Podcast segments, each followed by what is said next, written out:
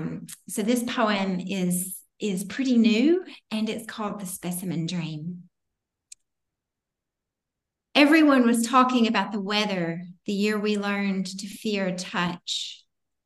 We were so lovely and unharmed a girl ago. Oracles marked by fits and starts, fluent only in rapture. Slow limbed and grass stained, amnesiac after the first sip.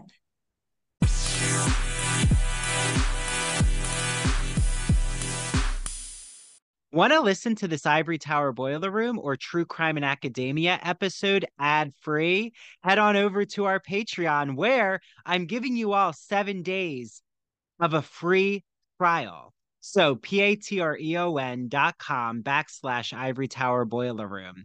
And if you join the ITBR professor level, which you'll see gets you access to all of our rewatch podcast series like Queer as Folk and Smash, and all of our Teaches series, including when we rewatched Scream with you all, when we discussed The Exorcist. We're about to do a Britney Spears memoir episode. So, oh, and The Fall of the House of Usher is coming up.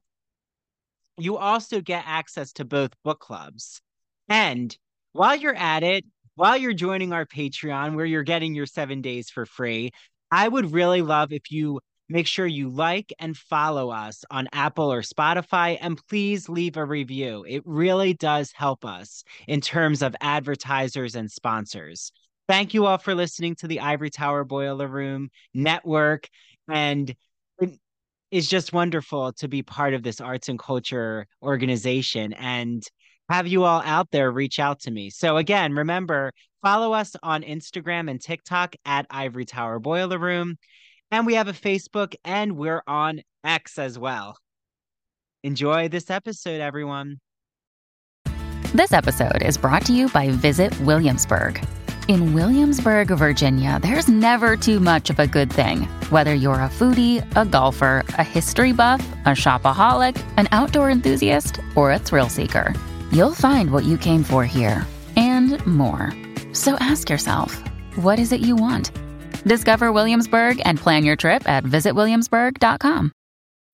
When you need mealtime inspiration, it's worth shopping Kroger, where you'll find over 30,000 mouth-watering choices that excite your inner foodie. And no matter what tasty choice you make, you'll enjoy our everyday low prices, plus extra ways to save, like digital coupons worth over $600 each week. You can also save up to $1 off per gallon at the pump with fuel points. More savings and more inspiring flavors make shopping Kroger worth it every time. Kroger, fresh for everyone. Fuel restrictions apply.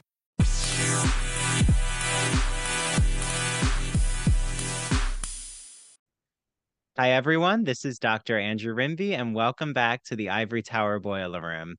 When I say that my guest here, who is just looking at me with such excited and eager eyes on the Zoom screen, is someone who I just hold really deep in my heart. And I always have a special place for my guests, but I've known this guest since 2019 at least. And we just had such a bond and we'll probably open up about that and just we had a beautiful conversation every time that I would see her. So, without further ado, I want to introduce you to the creative genius in my opinion that is Lindsay Tuggle, who is the author of The Afterlives of Specimens from 2017, which is a really beautifully done Whitmanic, Walt Whitman um, academic book, but also explores her creativity as well. I feel you're going between both worlds. So I think that'll be a good opening for us to talk about academic versus creative writing. And, you know, are there really differences or can you intersect them? Uh, it was glowingly reviewed by the New York Review of Books.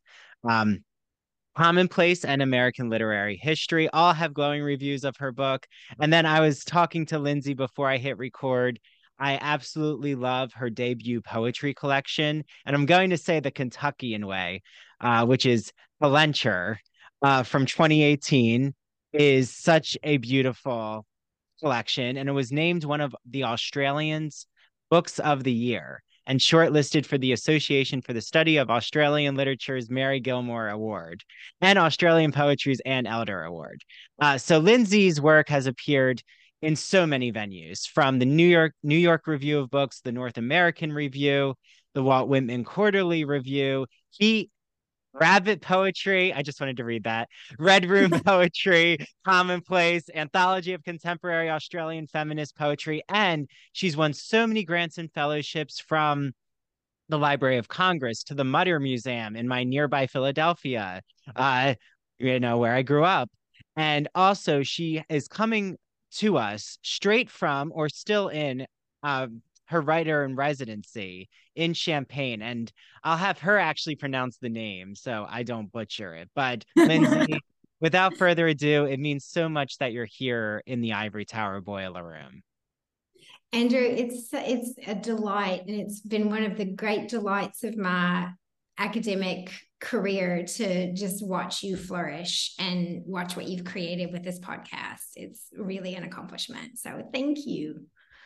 Thank you, Lindsay. Well, first, how long um, are you in this writer in residency? It actually just finished. Um, it was the month, the month of September. Um, so I left, I was in Chateau Orquevaux, which is in Champagne. And um, it's a really extraordinary residency program. It's very interdisciplinary and very geographically diverse. So they try to have a mix of different creative practitioners um, visual artists, writers, performance artists, filmmakers, musicians, um, and people from different ages, different ethnicities, different geographic locations. So it's just this incredible kind of prism um, of creativity um, where I was sort of incubating for the last month, and I'm still a little bit in the afterglow. Well, I know we'll open up more about the afterglow and just how you're processing that September experience. I think first, I've just always been so interested in your work, but even let's go before your published work, which is the Lindsay Tuggle who decided to um, go get a PhD. Like, do you remember what was going through your mind when you realized, okay, this is what I want to do now in my academic journey? Like there's something pulling me towards it. Like, do you remember what was pulling you towards a PhD? Yeah, I mean it's a it's a strange biographical turn. It's not without um, tragedies and and sort of ninety degree U turns. But my um, many years ago, my first career was in social work and trauma social work. Um, and at a certain stage in that, I had a bereavement. My sister died, and the nature of the work I was doing was really confronting. So I knew I was on the threshold of burnout. Um, and so I took some time and ended up in Australia. And then I sort of just didn't leave um, and ended up going back to school. I thought I had the realization that I just wasn't in a place where I could continue with the, the kind of work, which was gender violence advocacy work and working with survivors that I thought would be my life's work. Um, and I, I didn't really say oh, I can't do this forever, but I certainly knew for the foreseeable future it was a little bit beyond me.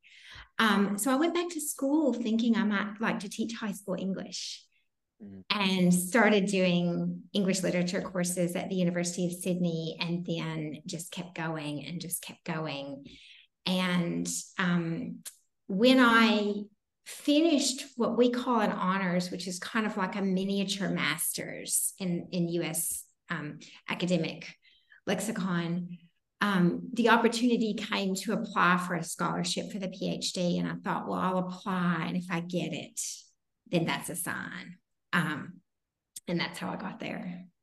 Oh, wow.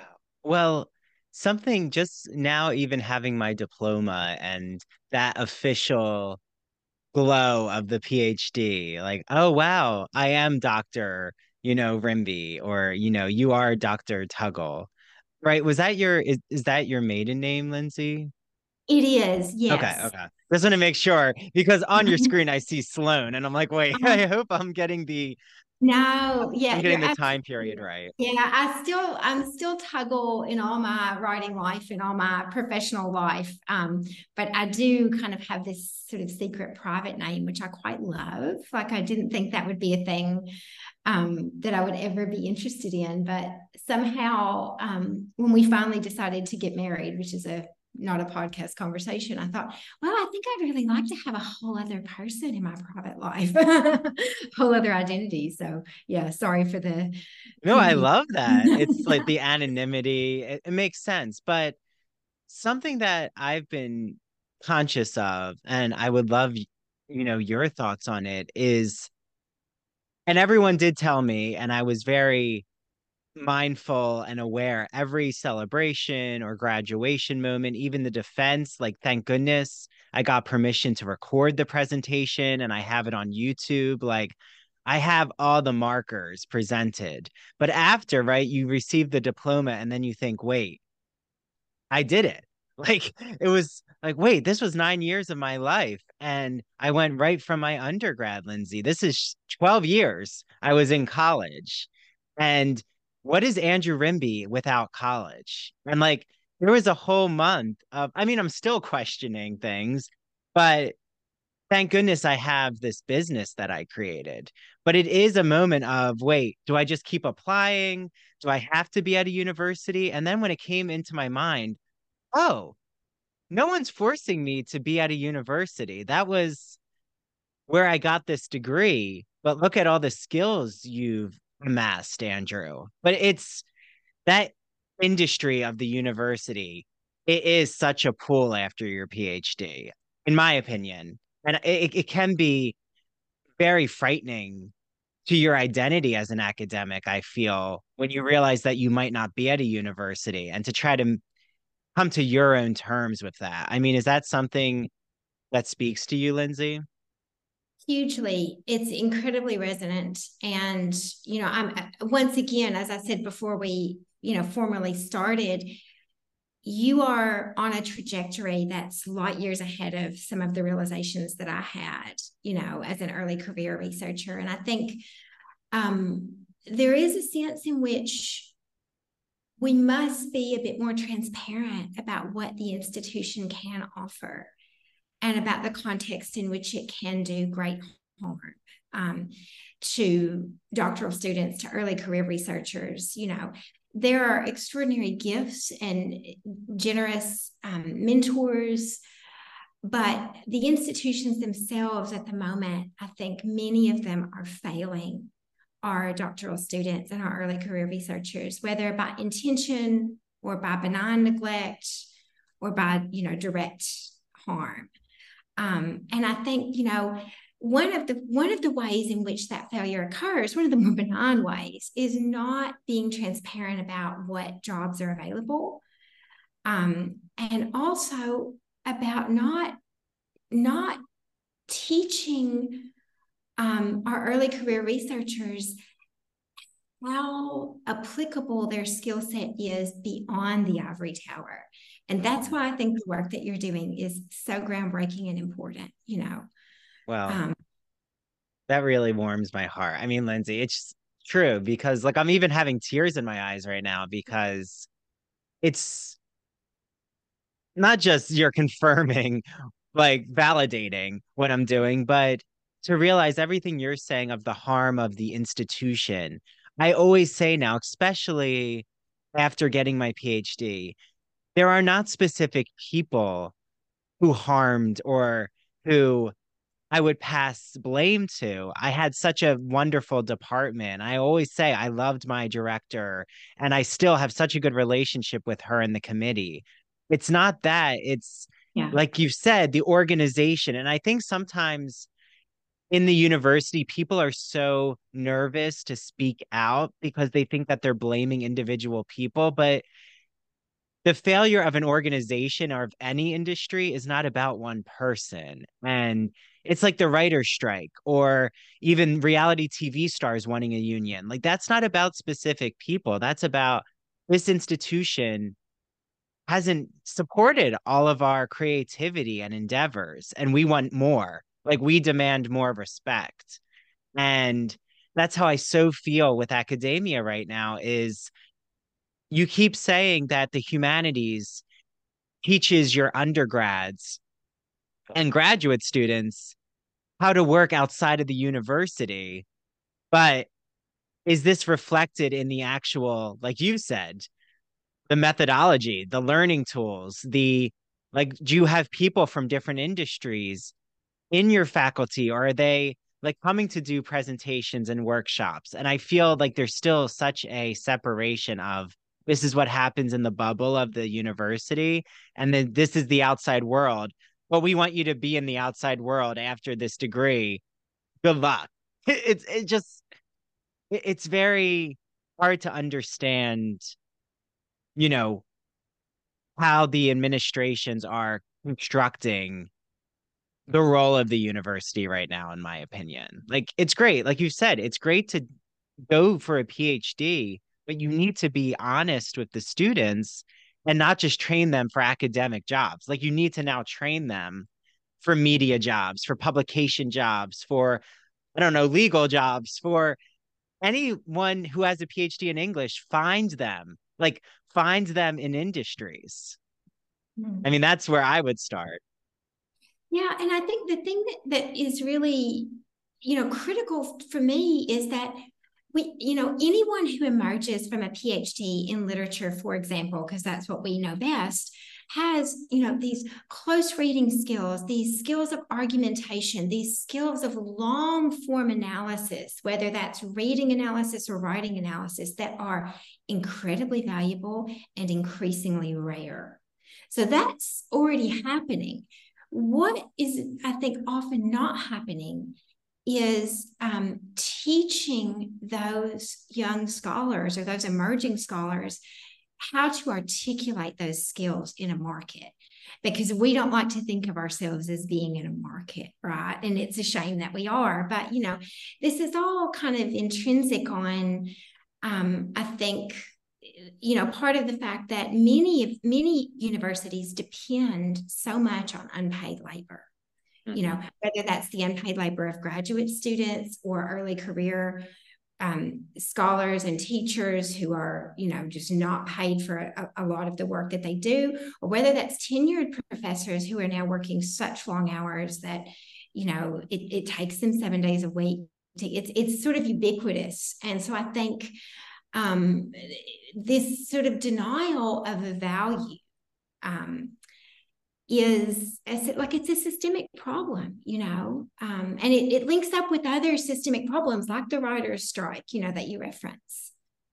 And once you're outside the university right and i'm seeing this now with how i'm negotiating with sponsors or negotiating now in my consulting business that i'm doing with the podcast and i'm like helping someone right now with their thesis and you know just realizing you know, I would love to say that money is not a concern, but you start to realize that time is such a value. And like, that's why I'm so transparent here, Lindsay, that, you know, Lindsay decided to come on here, you know, for free, but like, we're both, you know, helping support one another, like artistically and creatively. And I think it's so good to just be transparent.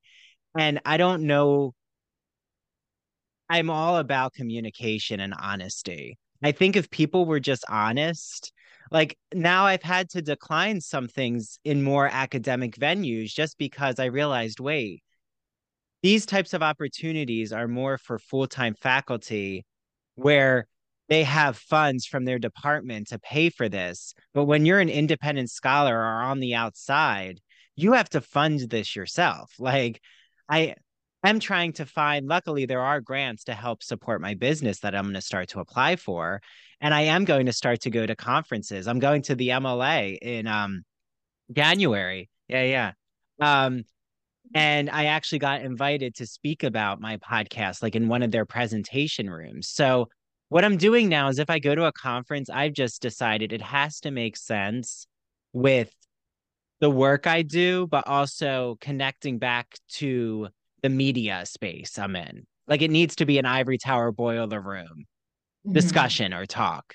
And Like I even am probably going to a Gothic um, symposium in March in Salem to cover because I had this whole idea that I want to cover interviews in real time. Like, wouldn't it be great if there was an on the ground media presence at a conference who had short interviews with every or with those who want to talk about their work they're doing there? Just because I always feel in academia, we're always missing the after effect of a conference. Like, why not have an archive?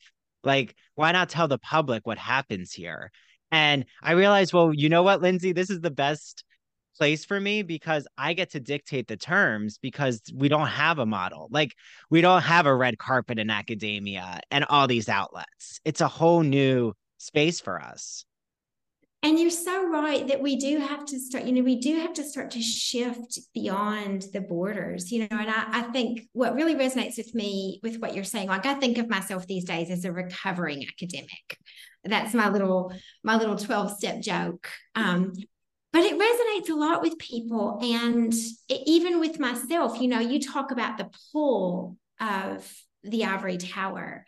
You know, I made the decision to leave um, the university i'm trying to do the math here around about six or seven years after my phd um, and you know it wasn't it, it was a little bit like giving up something that you love a great deal but that isn't always good for you. Um, and it was a slow burn and there was some push and pull you know um, at the end of the day, for me, part of the realization was in having like some encounters with my own mortality and with the fragility of the physical body and realizing, you know, in a very, and I think being schooled in Whitman kind of primes you for this, right? To, to think of the decaying body as transcendent and the human body is always, you know, in a state of both decay and regeneration um, and I'm sitting with that and sitting on all of those, you know, decades of Whitman research and and realizing I don't want to claw out space for my poetry between 4 and 7 a.m. anymore. Like I'm unwilling, and I've got, you know, long form projects that I want to write, like I'm writing a novel right now. Um, that I'm just never going to be able to do in this particular ecosystem. Um, but having that realization and actually being able to leave, whether that's like psychologically or whether it's financially, you know, and I think as a poet, as a writer, um, as a creative, you've got to kind of be real with people about that stuff as well, because it's all super hard and we all have to eat, we have to pay rent, we have to have day jobs, you know. Um, part of the the danger um, and the thing that makes us vulnerable is that we are doing this work out of love. And whenever that's your primary motivation, someone can, you know, can exploit that um, if if we're not savvy, if we're not, um, you know, kind of keeping an eye.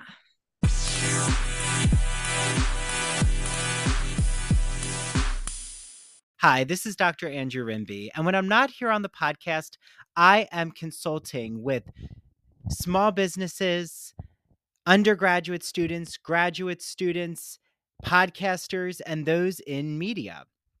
So if you're curious about the work that I've done with my consultation services, you could just type me in on Google, Ivory Tower Boiler Room, and you'll see a few reviews pop up.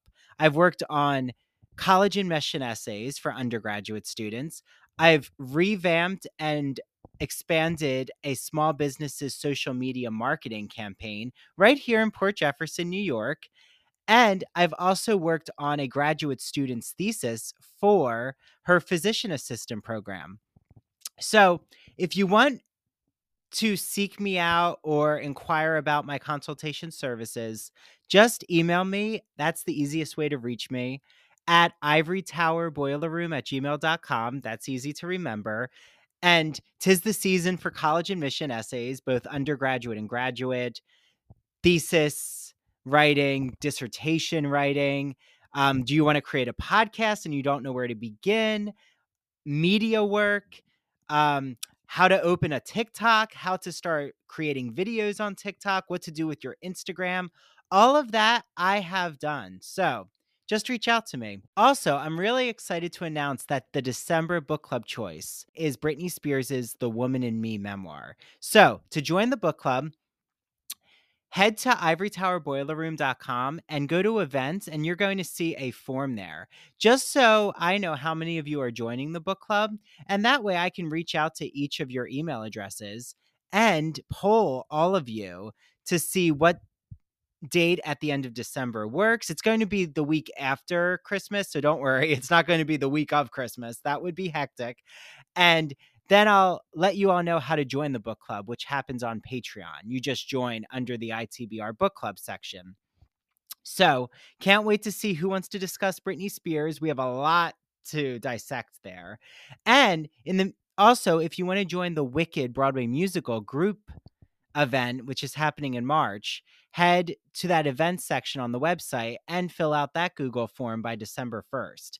Ah, so much happening here in the Ivory Tower Boiler Room, and I love this community. I love being the host and director of this arts and culture organization. Thank you all for supporting me. It means so much. And please spread the word for my consultation services for the podcast, the book club, the Broadway musical, group event, all the things. And without further ado, here's today's episode. LGBT stories are universal, but each one speaks to the individual heart and soul of the writer telling it.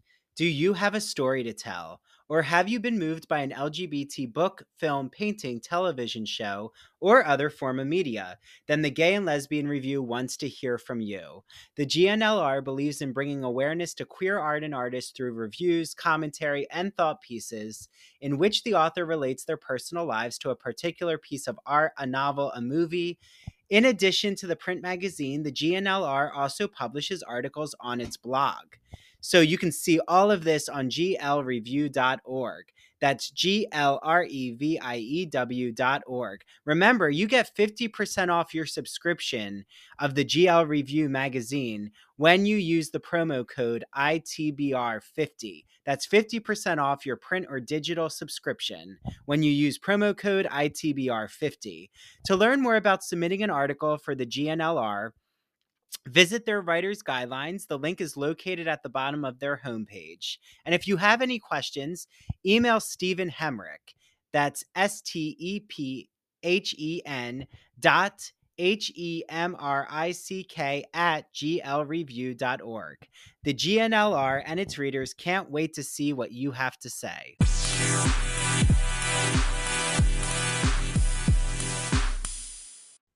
Oh, yes work jobs that you're I feel we all should be passionate in the work we do, but when your whole career is based around the passion of the study of that object in front of you, it's so ripe for manipulation by negative actors. Mm-hmm. And I think just realizing, oh, it's not me. Like, I getting away, like, I've gotten away from that failure mentality or um like Andrew you did something um you had to validate yourself and you just didn't do a good enough sales pitch of validating yourself to the university. And then I said wait the jobs just aren't there. I mean to be realistic here also the jobs are there but the jobs that are there are ones that I feel you're getting really low pay right now for doing four to five classes a semester teaching. And like you said, I thought, wait, Andrew, there's no way you could continue to have your business. Like it just isn't feasible. And I thought, well, maybe I should be an entrepreneur. Like I already am. Why not just hit full throttle and go for it and see? This is the way I feel, Lindsay, is this is the time now for me to just be as creative as possible and take a chance on myself. Because if I don't do this now, no one's ever going to say to me, Andrew, why don't you go back to that project and business you started? Like things, distractions happen, life, you know, happens. And I'm lucky enough that I have funds right now to just help support me through this growing period. And I always think the university's door is open it's not like it's shut behind me, but I do feel now it would have to be a place that really values my talents and my work. And I'm not going to keep begging, like, I'm not going to just send out applications because I feel that I need that validation from the university. And it, it's right, it's tough because I never want to sound like an embittered employee um, or a scorned lover, but we have to do we have to do what's like you said. You just felt the burnout happening, and I also felt that during my PhD. I mean, I love what I've learned from my PhD and my dissertation, and I wouldn't have started this business without it. You know, you can bet your bottom dollar on that. Um, but it's like you said, what Whitman had taught me or queer poetics taught me is how to reach the LGBTQ community out there. Like everyone listening right now who's part of that community. It helped me reach you, like them. It's realizing what you can do with that academic talent, but then making it fit your lifestyle and being i'm telling you lindsay being an entrepreneur with flexible hours there's a lot of the financial obstacles are always going to be there but there is so much freedom of creativity it's like probably the way you feel right now with your finishing the writer in residence and just that energy you know. And look, you know, again, there's just so much intersectionality between our experiences. Um, although it just maybe took me a little bit longer to wake up to it.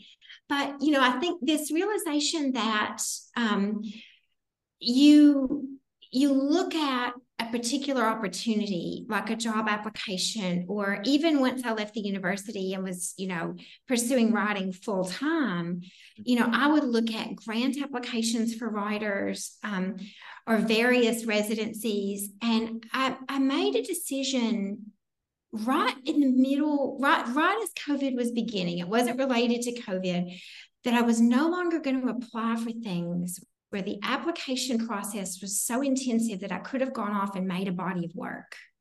You know, not a you know a poem poems can take a really long time sometimes that's just their kind of germination process but if i could have gone away and written an essay or a chapter of my novel um, in the amount of time or for the same kind of composite words as what an application was asking of me, I just decided to vote with my feet.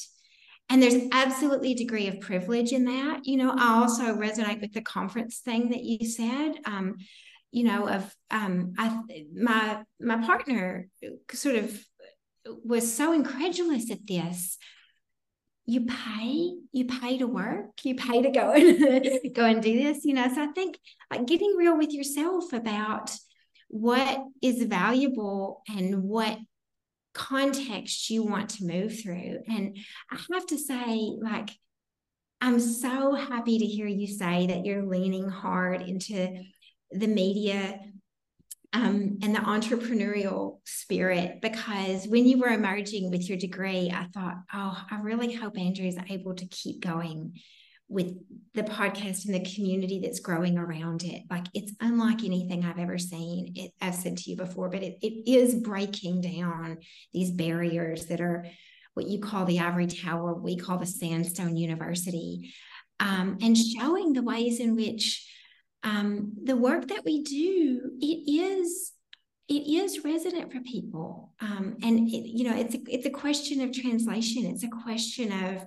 not being constrained by those borders. Yes. And having to access like you're writing right? You said you're writing a novel right now. You think of audience.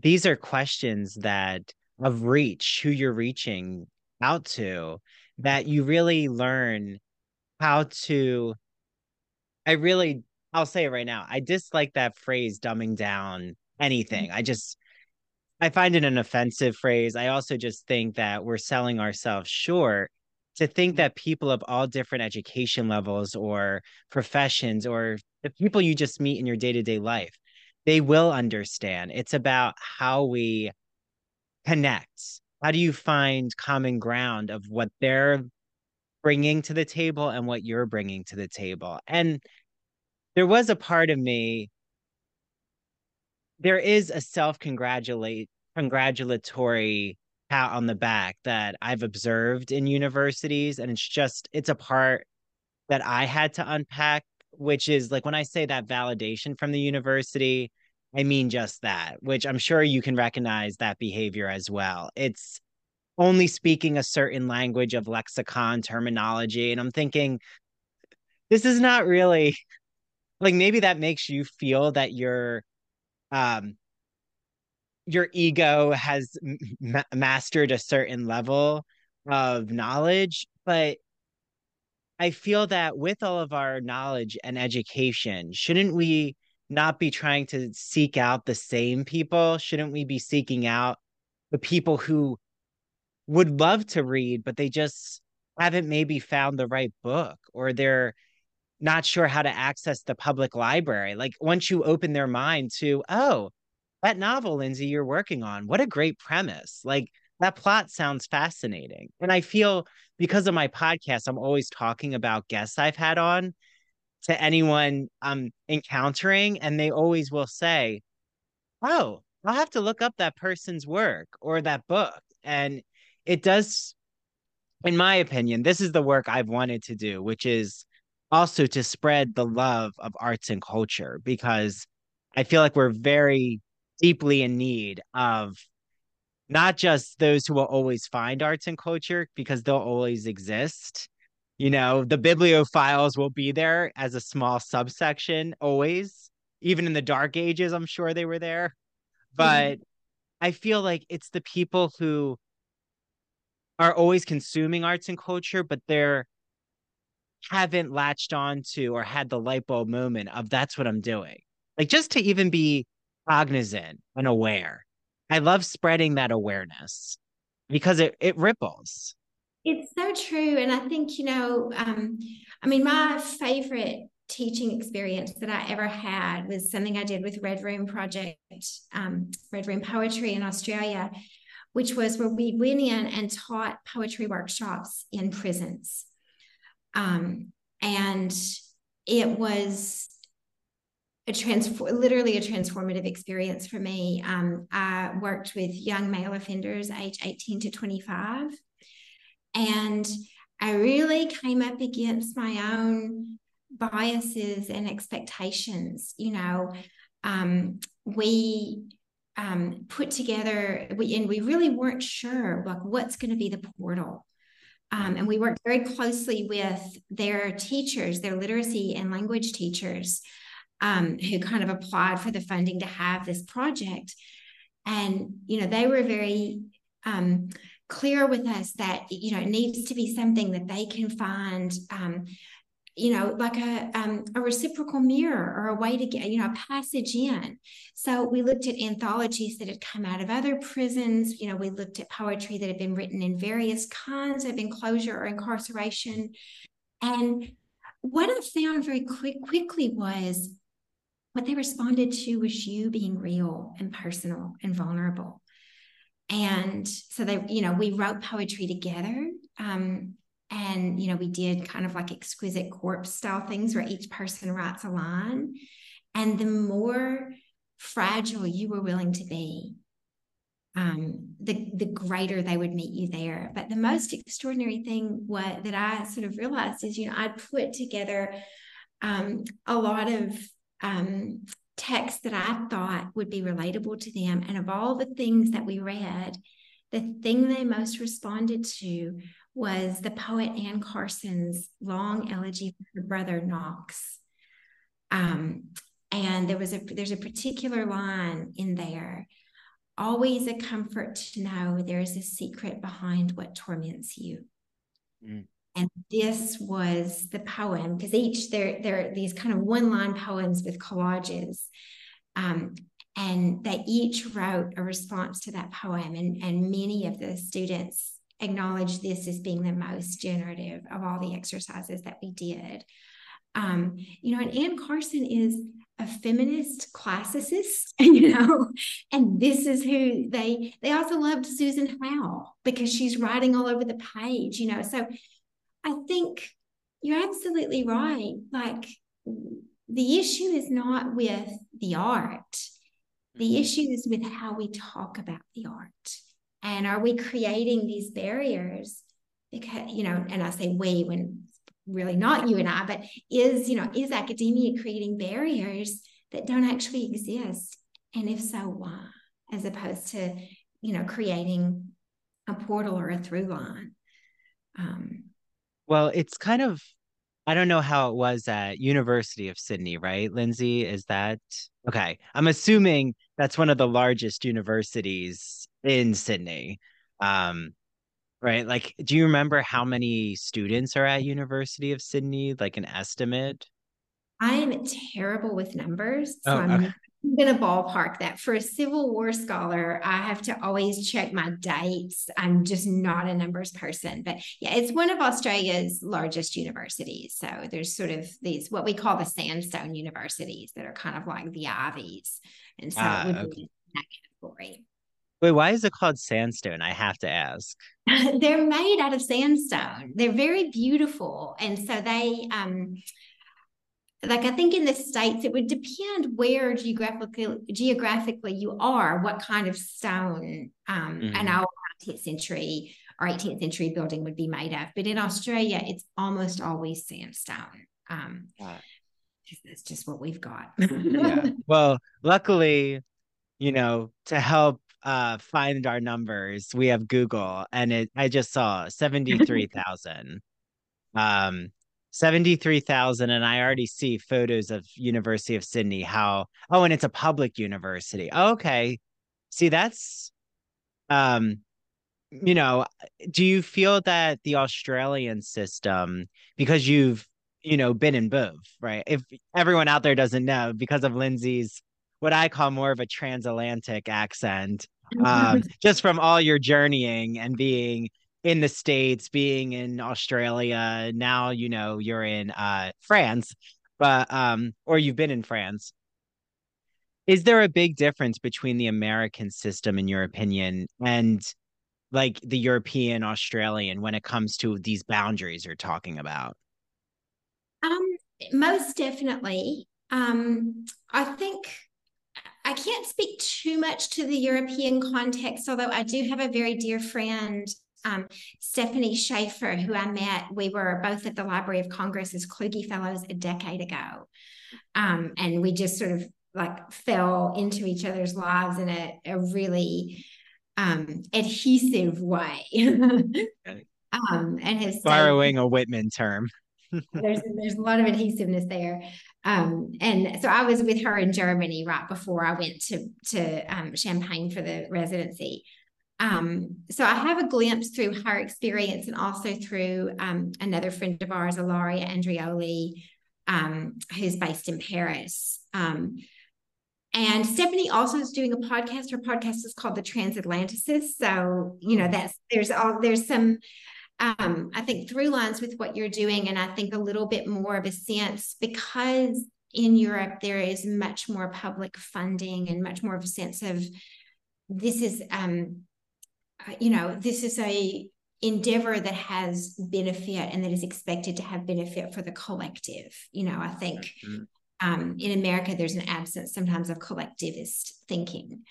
Um, Australia is a bit of a strange beast because in theory, the universities are public, but because we've had so many funding cuts for decades from both sides of government, like we have a real kind of anti intellectual strain in Australian culture and politics that crosses both sides of politics. Our Labor Party comes out of the union movement, and they've, you know, um, they've also cut funding pretty drastically um, in the in the decades that I've lived there. So because of that, the universities have kind of somewhat privatized by offering degrees, um, whether they're international degrees or a portion of degrees locally for that are for full fee paying students. And how that's changed since I left the institution, I can't really speak to. Um, but it does create this kind of hybrid model. Um, and I think, yeah, in Australia, um, yes, there's definitely a sense in which um, I think we could do better, or I say we, and I'm not really part of the institution anymore, but um, academia could do better at articulating the ways in which, um, you know, our research, our teaching is valuable and intrinsic to like collective good, to societal good. Yeah. Yeah. And I know like um myself you're also so interested in not only abstract boundaries of creative ideas but also setting like i really feel geography and just how a place is located really does impact the public's awareness so even say a stony brook university it's so interesting to me because um it's almost like um Rutgers in a way where they're just very self-contained and they're not really in the community and I do feel that that really sets a tone um and again the community also is responsible for that like some communities really don't want uh students around their stores which I still I don't understand because that doesn't help the economy but uh but then like I went back recently to my undergrad in North Jersey and it's called Kean. and it's like right in Union and it's only 25 minutes from Manhattan. The train is on campus. I mean, it was idyllic being there and going back and seeing, you know, the nostalgia was wonderful. But like they've built this whole condos around the campus and all of the restaurants. And even when you're not even on campus and you're in the town, Lindsay, they have flags for Kean University everywhere in their downtown. And I'm like, that to me, it's like Rowan. I'm not sure if you know that university, but I grew up near there in South Jersey. And it's the same thing. Like students can use their money at all the restaurants and grocery stores. And I think, and they are public, but Stony Brook is public, but it just doesn't have, I think it's maybe the Research One university distinction compared to teaching schools. And I always was around teaching colleges, and there is a difference in my opinion. Like I feel research universities they're trying to make themselves known to the public, but I do think they could learn a lot from teaching colleges and from ones who really are the fabric of their community. Like where mm-hmm. people in the community go to the university all the time because they're attending performances or they're attending lectures for the public. Like that's like you're saying, that's where the university can step in and have more public courses. Like I always think, why aren't academics at the public libraries? Like there's so many ways, or the cafes, right? Having like a round table, like things that are for the public, but also you're still representing your department.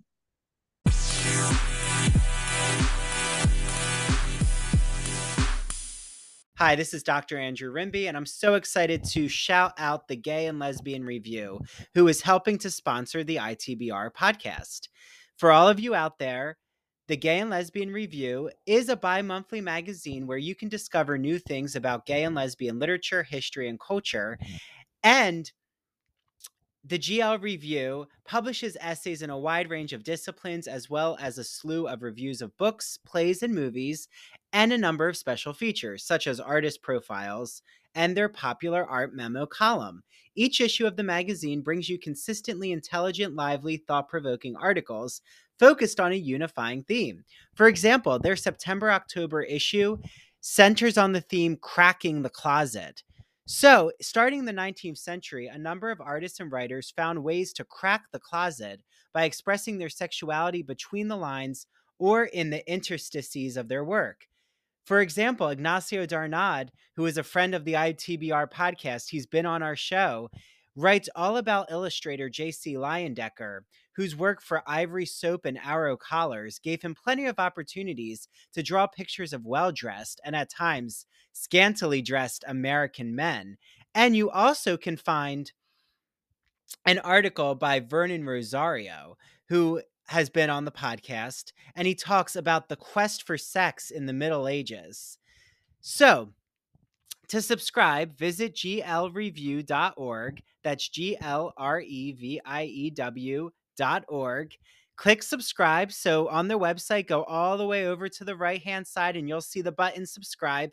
Click subscribe and enter the promo code ITBR50 because you're getting 50% off your subscription to the print or digital edition of the Gay and Lesbian Review magazine. I can't wait for you all to have your copy of the Gay and Lesbian Review magazine and make sure that you take a picture when your magazine arrives or when you're reading it online and tag the GL Review on Instagram and ITBR, and we'll share it out in our stories. Enjoy your reading, everyone. Happy winter, happy holidays. I hope you all are merry and bright out there. I am here in Port Jefferson, New York, on Long Island, in one of my favorite stores. It is the Soapbox NY, a bath and body boutique. I'm here with one of the co owners, Janine. Hi, Janine. Happy holidays. Hi, Andrew. How are you? Thank you. Good. So I know you have many winter scents to walk us through. So let's Yes. get started because there's a lot to talk about and it's exciting. So, what is this that I'm holding? This is a hand wash by one of our favorite companies, Greenwich Bay. Um, it's a gingerbread scent, which is wonderful, very Christmassy, very holiday-ish. And you can follow it up by using Greenwich Bay's lotion. It's a hand and body lotion. And to keep with that gingerbread scent is a um, sugar whip scrub. It's a body scrub that you could use in the shower, and it's by a company called Primal Elements. And it's something I'm actually using currently. And I said to Janine, and she always laughs uh, that I really feel like I'm in Santa's bakery. So, oh, it is so yummy. It's good. It's a good one. And then, what are these adorable little Yeah. soap gifts? jumping back to Greenwich Bay, this is a great little grab and go gift, uh, great for stocking stuffer. There are mini soaps by Greenwich Bay, and it just gives you a little sample of some of their mini soaps to try. Ooh, peppermint, Yeah. mistletoe, holly, Yeah, it's wonderful. cranberry. Yeah, and Oh, there's the some um, gingerbread in there too. And then, what is this room spray? This is from company Michelle Design Works, another one of our favorites. Room spray that you can use any room in your house, just kind of freshens up the room a bit. And what is this by Michelle Design also by Works? Michelle Design Works is Winter Blooms, one of their new scents this holiday season. It's great. It's um a hand wash. You can use it in your kitchen or your bathroom. And then here's something to follow it up with. Exactly. It's a hand and body lotion. And then what is this beautiful decorative candle here? One of our favorites that we actually sell Mhm. all year round because it's so popular. This is the scent of Fraser Fir by Thymes. I think I'm becoming addicted to it. Yes. I think you are because you already own one, I believe. I own one and it is a decorative candle for me because I'm about to open it, but it's just in such I know the packaging beautiful is, I don't know what's better, the packaging or the scent. I'm using it it's as a holiday decoration. So Well, I'll get to the candle eventually, everyone. will. But it's wonderful because with Thymes and their Fraser Fir, not only do they carry the candles, but they also make it in the sense in the diffuser, in soap, the hand lotion, the um the hand soap. It's just a great line and a great scent. We're going to be Fraser Ferd uh crazed this holiday season. I love it. And Yes. then what are these so adorable pajamas? My friends next to me, uh, a company called Hello Mellow. But these pajamas are so comfy. We have the t-shirts with the pajama pants. These happen to be the Nutcrackers, one of my Aw. favorite this holiday season. And then they have the night shirts too, and they're so comfy. And it says, "Oh, what, What fun!" fun. with a little Santa hat. Yes, and we have others as well. So, Janine, how can everyone out there get their hands on your hand and body and even pajama products? Well, we'd be more than happy to see you in our shop. We're located at 18 Chandler Square in Port Jefferson Village. You could always call us to place an order. We're happy to ship to you. Our phone number is 631 509 1424. You can place an order on our website, soapboxny.com. And you could also find us on Instagram or TikTok at the Soapbox NY. So many options. Mhm. I can't wait for all of you out there to just enjoy what I love so much about the Soapbox and why. So, with Yeah, that, Thank you so much. Happy winter, everyone. And this is going to keep you all, especially in the Northeast, merry and cheery with our cold, dark days. Yes, I know they're coming, unfortunately, but we'll Yeah. survive. But this will get you that pep Right in your your spirits. step. I think so, too. Exactly. There we go. Happy Yes. holidays. Happy Bye, holidays. everyone. Thank you. Hi, everyone. This is Dr. Andrew Rimby, and I am so excited to be talking about Broadview Press. You might be asking, what is Broadview Press, Andrew? Broadview is an independent academic publisher in the humanities that produces high quality, pedagogically useful books for use in university and college classrooms. They publish in the humanities mainly English studies, writing, philosophy, and history, just to name a few genres. And recently, I had on Dr. Jason Holt, who wrote all about the philosophy of sport. And what better summer episode than to talk about what happens when a philosopher dissects the beautiful aesthetics of sporting culture? In the spring, I had on doctors Kyle Stedman and Tanya Rodriguez to talk about what is sound writing, how to make audio projects in the college classroom, how to even have your students create podcasts. And then in the winter, I had on Dr. Dr. Jeffrey Weinstock. He talked about analyzing pop culture. Yes, I even sneak in some Real Housewives questions and how to teach composition and make it fun. He uses this whole metaphor about being a mad scientist in this gothic lab. And in the fall, I had on Dr. Ann Stevens, and she talked about literary theory and criticism. And yes, the university season is upon us. So what better way to talk about the college classroom than to actually understand what is literary theory? That's a wonderful episode for all of you out there who teach literary studies.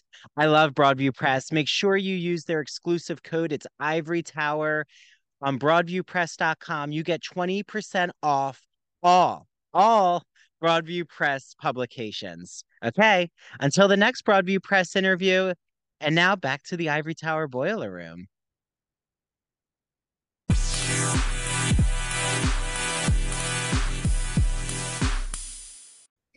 Yeah, and it, it sort of um, like it gives me a bit of a um, an entryway to talk about um, the Mutter Museum that you mentioned in the intro and um, and kind of what's happening there because it, it's so relevant just to the way the conversation is is flowing for us. You know, I was so lucky to have three research fellowships at the Mutter Museum.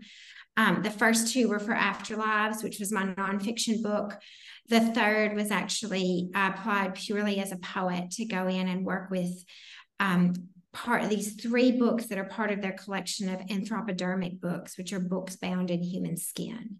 Wow. Um, and I had written about that phenomenon in Afterlives because I'm thinking a lot in that book about how the 19th century related to the human body, both as an object of scientific or anatomical material and as a beloved ghost, you know, how we mourn.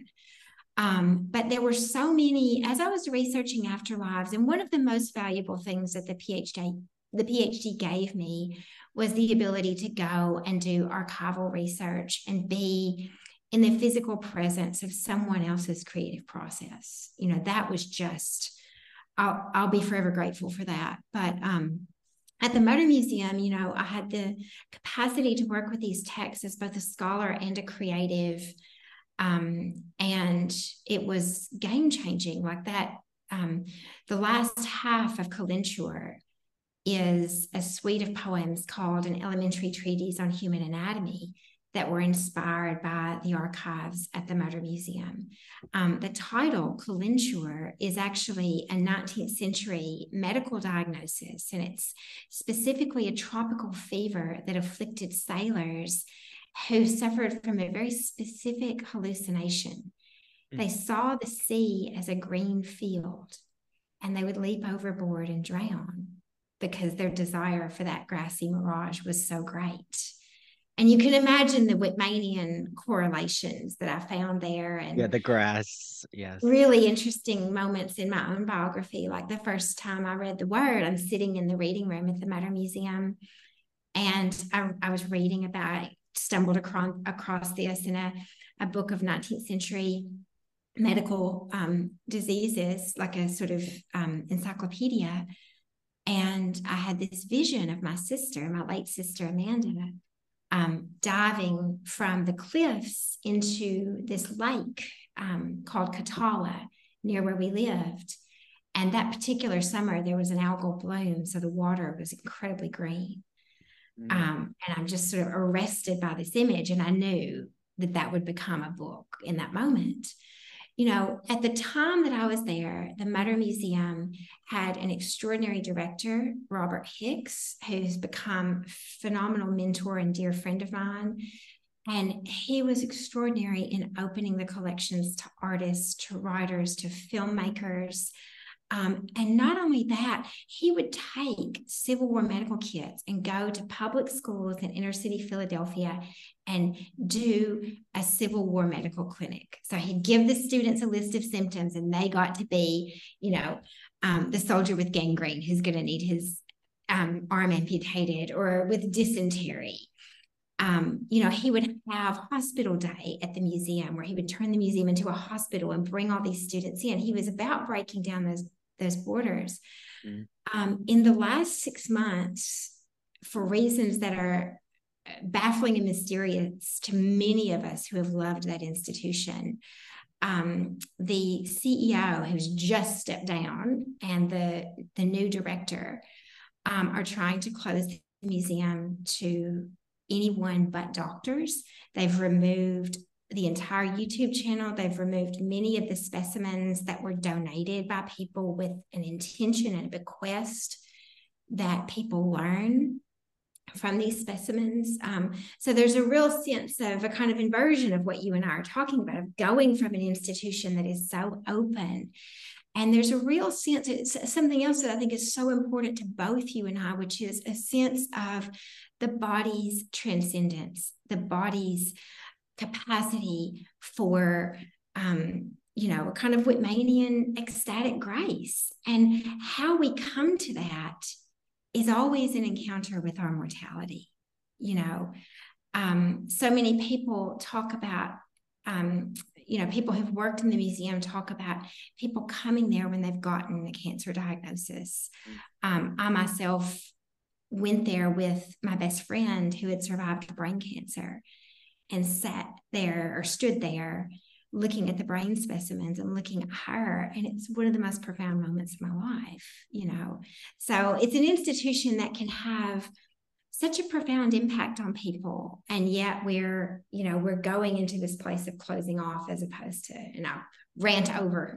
No no no. This is so just poignant and palpably i can feel that pain in your voice. I mean, mm-hmm. it's what I thought when the Met Art Museum decided that they were going to now stop the like pay what you wish unless you're a New York resident. And I thought, so like if you're in New Jersey, now you have to pay the set fee. Connecticut, it just did not. And I think that any pay what you wish, it brought in so many. Like I would even just go to the art museum for an hour and be like, well, I paid five dollars and I just want to see this one room.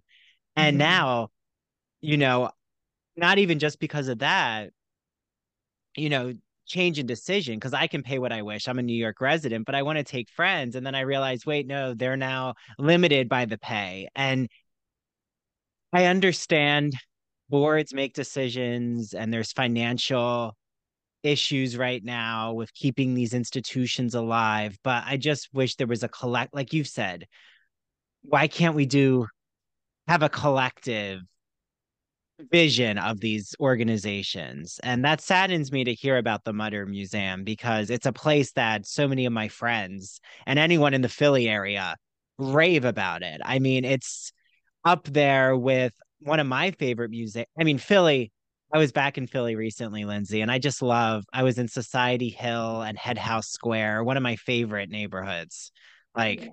anyone who's out there who's like you know, near Philly or goes to Philly, I always say Old City, Society Hill, Queen Village, Washington Square West, mm-hmm. you know, mm-hmm. going j- journeying to Rittenhouse. There's mm-hmm. just such a heart in Philly.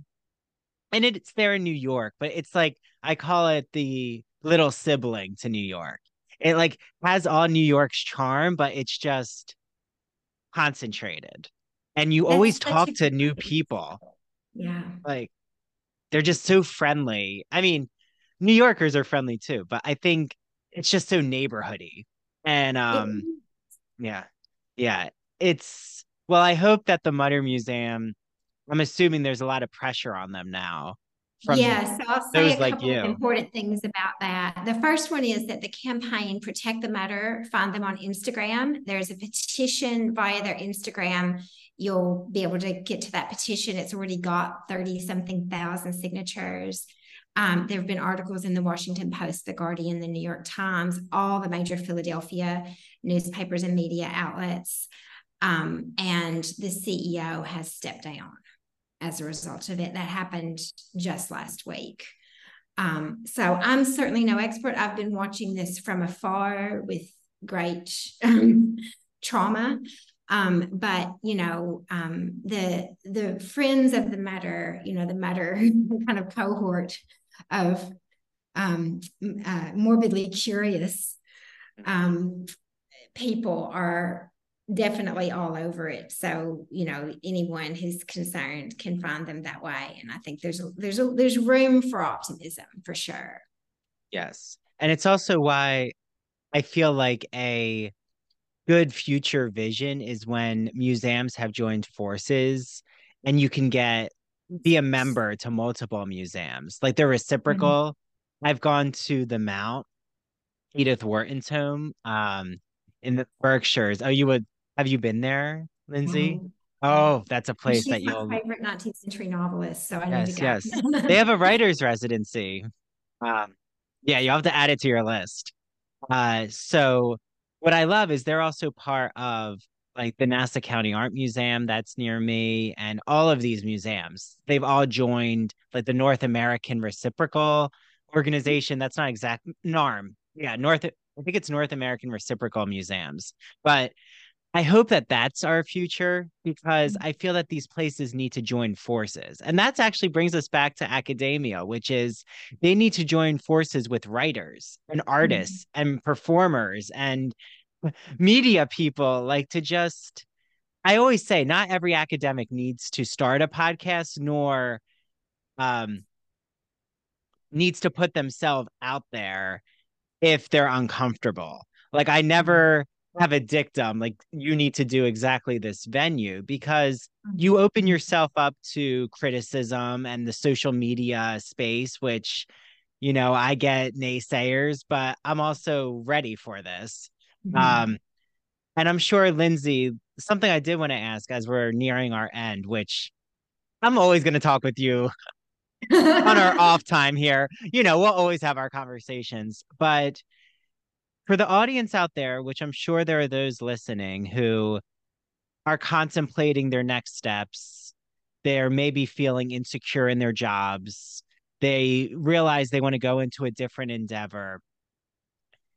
How do you look back now on the naysayers or those who maybe even questioned you going full time as a creative writer? Like, how do you reflect back on the critics in your life and get through it? How do you get through the criticism? Yeah, so I think um, there's a line by the poet Diana Faults that I have. I'm not at home right now, but when I'm at home, it, it is taped above my desk. Perfection is not a prerequisite for anything but pain. Mm. And I think one of the most damaging through lines of like the rigors of peer review and academic research and things like that is that if you have that kind of perfectionistic tendency, it will really turn the volume up or that kind of imposter syndrome tendency.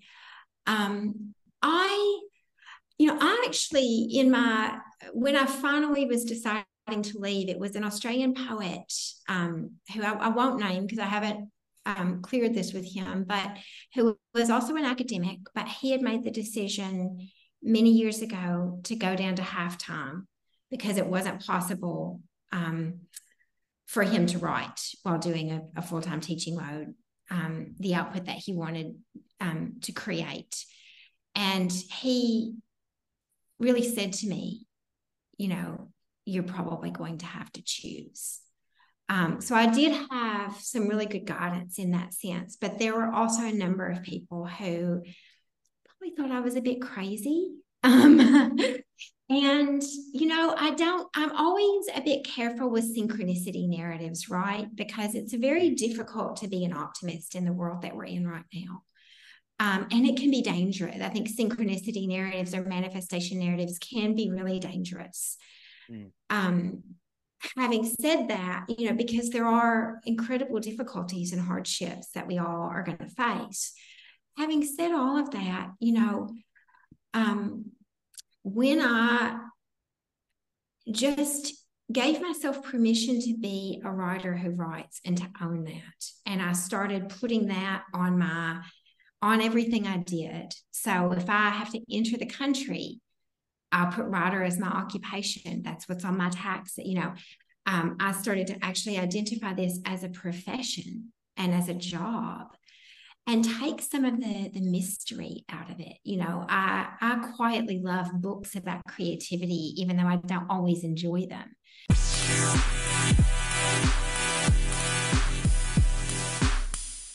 imagine that you're riding the Turner Classic Movie Great Movie Ride in Hollywood studios. It's in the 1990s. As you're journeying through the Great Movie Ride, you pass the Wizard of Oz, where all of a sudden you see the Wicked Witch of the West ascend into Munchkinland in a cloud of smoke and flames. Well, that's the memory I have with the great movie ride in classic cinema when I was at Disney in the 1990s as a young boy. And ever since that, I was hooked on classic cinema. Well, my friend Christian Garcia, friend of the Ivory Tower Boiler Room, has a podcast that you all are going to love. It's called That Old Gay Classic Cinema, and he looks at queer themes in classic cinema like Vertigo, The Wizard of Oz, Sleeping Beauty, Mary Poppins, 101 Dalmatians, Hello Dolly. The list can go on and on and on.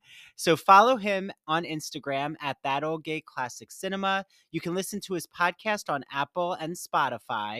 And he also is on the premiere episode of our Queer as Folk podcast, where I'm rewatching every episode of Queer as Folk from 2000 and the episodes come out bi-weekly so make sure you listen to his episode with me and he's launching a rewatch show of smash where they're putting on a Marilyn Monroe musical. So he's going to be joined by co hosts, a lot who are in the Broadway and theater industry. And I'm going to be on his first episode. So without further ado, get listening to that old gay classic cinema.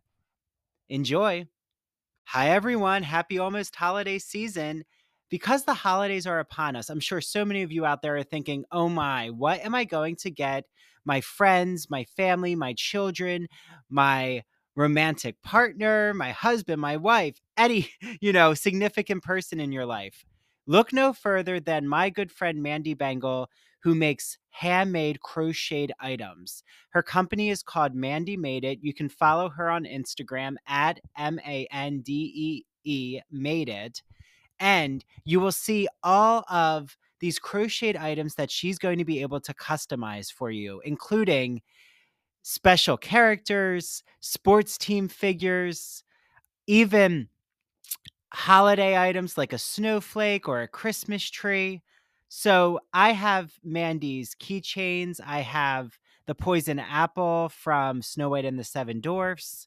I have a rainbow um, flag that she made me. So Mandy is able to really customize an order just depending on what your hobbies and passions are. And you know, what item you're really looking for. So, because you're listening to me talk about Mandy, she said that anyone who goes to Mandy Made It on Instagram and orders from her and they've heard the Ivory Tower Boiler Room ad, she will give you all a free Ivory Tower Boiler Room t shirt with your order. So head right now to Mandy Made It.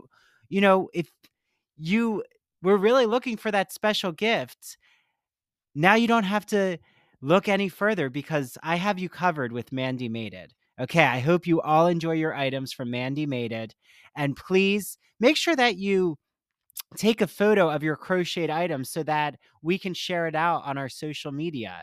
I know Mandy would love that, and I would love to see what you all are ordering from her. She even has an adorable pillow called Netflix and Chill, and she has these cute coasters that she crochets for your favorite coffee or tea mug. So enjoy all your Mandy Made It products.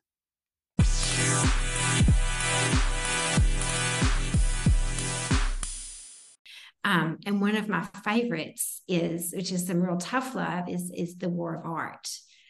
Um, and one of the things um, that Pressfield talks about in that book is the sense in which you have to um, treat it like a job, you know. And there's a magic, there's an alchemy, there are these moments of real transcendent grace when you're in flow state and things just happen.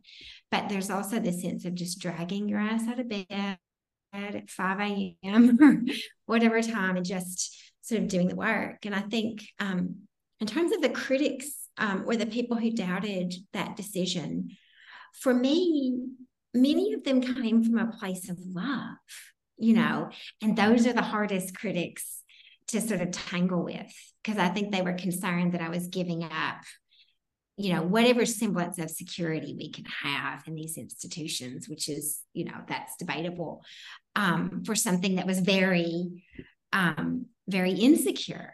Um, and you know um, that that is something that i still struggle with you know that doubt um, but then things just sort of happen, you know, like the residency um, at Yorkville, you know, and I had another writer's residency early this year, earlier this year in Australia um, at Bundanon Trust, which is a um, a really extraordinary art gallery and national park that was bequeathed to, to Australia by one of our most important painters, Arthur Boyd, um, of the mid century. So, you things have kind of happened as I have owned that as a profession as opposed to an art form. So I think that's probably, if that answers your question, been an important distinction for me is to say, yes, I create poetry, I create fiction, I create creative nonfiction, but it's my profession to do that, you know. And that you can hold all sides of your creative self like to realize that you are in control of telling your own narrative. Like i felt once i was able to explain the narrative to myself it doesn't matter now if someone's questioning how i'm living my life because they're living in an old model and that's on them. And like you said they want to come from love it is always usually from their fear of you not being secure in what they think is um a traditional model and mm-hmm.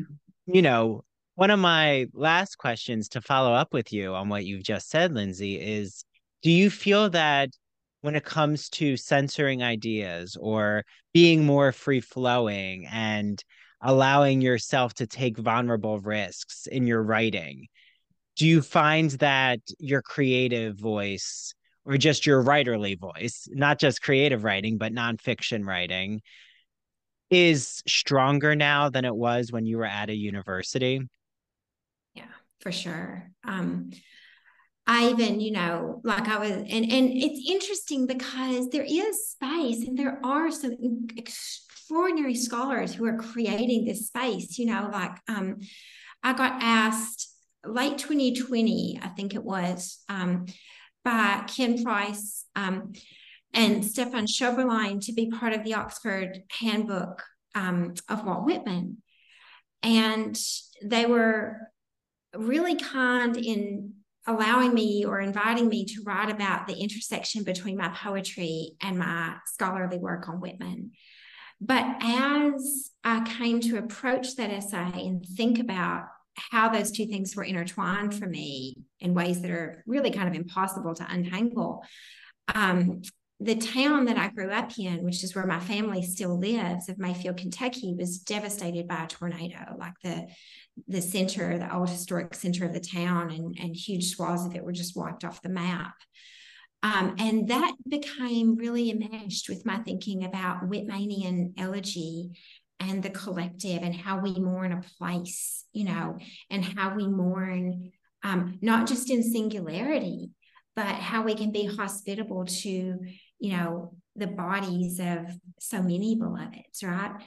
Um, and I found that it just wasn't possible for me to not write, to, to be writing in that space and not write that. So I approached them and said, could I weave this in?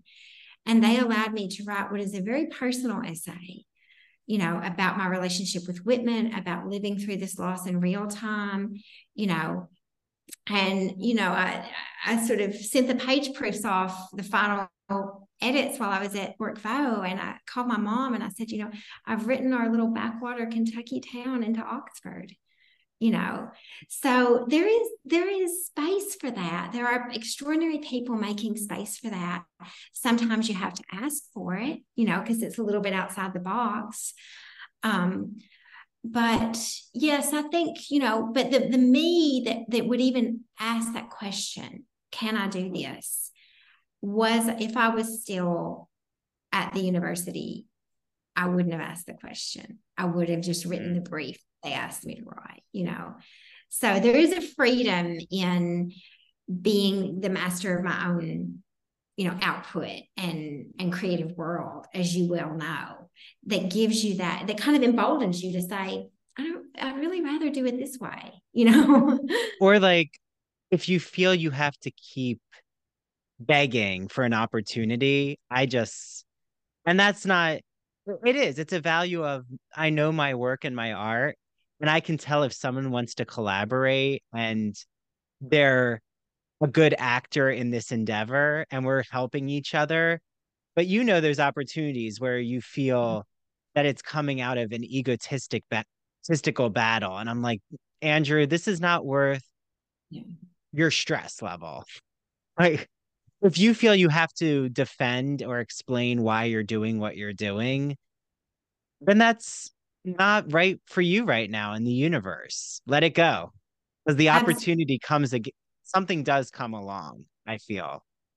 Yeah. It, you make that space, it's, you know, it's extraordinary what will what will fill it, what will come to the surface to fill it, you know. Um, like one of my other favorite books about writing um, is Julia Cameron's The Artist's Way um, which you would probably really love if you haven't read it. I'm gonna add it. Yeah, yeah. And she, um, you know, it's it's sort of workbook, so you go through week by week, um, and you get to a particular week. This may put everybody off, but don't be put off. That's reading deprivation week, where you're actually uh. not allowed to read or consume any story.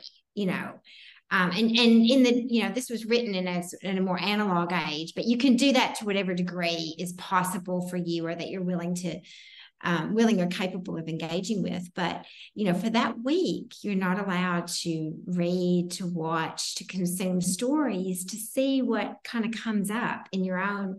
And it is this magic, extraordinarily birthing painful, you know, but this hugely generative act that I that I will do um, periodically. Um, so yeah. So I know that Lindsay, you had prepared either I think one or two poems, and I thought if you could read one of your poems right now, it would be such a treat just for myself to hear, the audience to hear. Um, and I'd love to make space for that because this is just I feel it's the cherry on top of a really powerful conversation. So thank you for, you know, agreeing to read one of your poems. Oh, it's an honor and a delight. I've got one ready here called The Specimen Dream. Um, and this, you'll notice a nod to Whitman in the title. Um, that's both a nod to Whitman's specimen soldiers that he tended during the Civil War um, and those extraordinarily erotic and transcendent um, and convalescent relationships that he had. It's also a bit of a dig at Freud. Um, and it who um, it it does a kind of similar work to Whitman, but in a very different way. Um, so part of the collection that I'm currently working on, which is called the Autopsy Elegies, um, and the, the idea of it came out of that work I did with the human skin bound books at the Mutter Museum and thinking about all of these through lines of violence that as women we inherit to the degree that they become both banal and you know deeply um, traumatic. But they also um, you know can be in a sense um, unifying experiences um, and so that's sort of what this poem is about. Although, having said that, I really prefer to think of poetry um, as being a bit untranslatable. Like that's the the reason why I think we create art, is to translate something that's outside of linear language. Um, so I sort of prefer poetry to be a little bit like a conversation you overheard in a dream you half remember it feels true in a way that burrows into your bones, even if you can't quite pinpoint why. Um, so this poem is is pretty new and it's called The Specimen Dream. Everyone was talking about the weather the year we learned to fear touch. We were so lovely and unharmed a girl ago. Oracles marked by fits and starts, fluent only in rapture. Slow limbed and grass stained, amnesiac after the first sip. This is the new past, a steady progression of scars and acolytes. Transience is essential to our survival. Wanting to go all out, we settled on strict rations, a diet of mirage and cured meats, Regarding suffering, she said, it's all in the technique. Now our wounds glow like radium girls, green sleeved, half lived, radiant as ghosts on their way home. We are still paying for our own atrocity tours. Pastel girls, bellwether violent ends, hewn in so many bodies of water. Their limbs never felt the blank space where another body once rested. So much depends on preserving the stain of their dirty feet against white sheets. We inherit their glassine eyes and brittle bones, their unmade beds of hair, their way of standing perfectly still.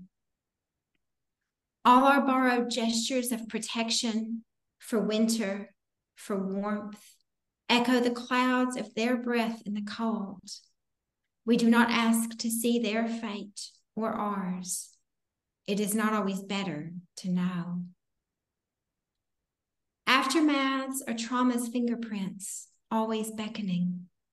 Indelible as laughter in the hippocampus, a face so familiar it threatens to shatter the screen you fumble to pocket when the fires won't light and the rituals hearken only despair, keep your dead well covered and your prophecies false. Remember to remember what her face looked like in sleep. How the undying tugs at me, an animal within an animal, home to her still singing limbs. Oh, wow. Oh, that is so that is just hits so many registers, Lindsay. Thank you so much for reading that and just for your presence. You always are such a calming force. I feel you're, you know, I feel that I'm so bonded to you, not only as, you know, friends, but also you really recognizing and giving me courage to be my artistic self. So I want to thank you for that, Lindsay. You are a mentor of mine, and it means so much for me to see just your poetry and all your writing taking off. And I love the work that you do. I can't wait for your novel. So you'll have to come back when that happens. Um, you know, so we can add novelist to your resume. um, but Lindsay, oh, how can everyone find you? I know you have a website with all your work. Yes, um, it's lindsaytuggle.com, I'm pretty sure. Just Lindsay. There are two Lindsay Tuggles. One is a filmmaker. Um, so if you turn up on a um, a filmmaker, that's not me, but Lindsay is. I'm pretty sure it's just lindsaytuggle.com. Lindsay Tuggle will get you there. I'm also on Instagram as Lindsay Tuggle sporadically, but there. good, good. So I have all the um links to Lindsay's website, her Instagram, and our show notes so you can easily find it and get your hands on her work. Lindsay, this has been so wonderful. Thank you for joining me in the Ivory Tower Boiler Room. Thank you so much, Andrew. It's a delight. Okay, bye to the audience and bye to Lindsay on the recording.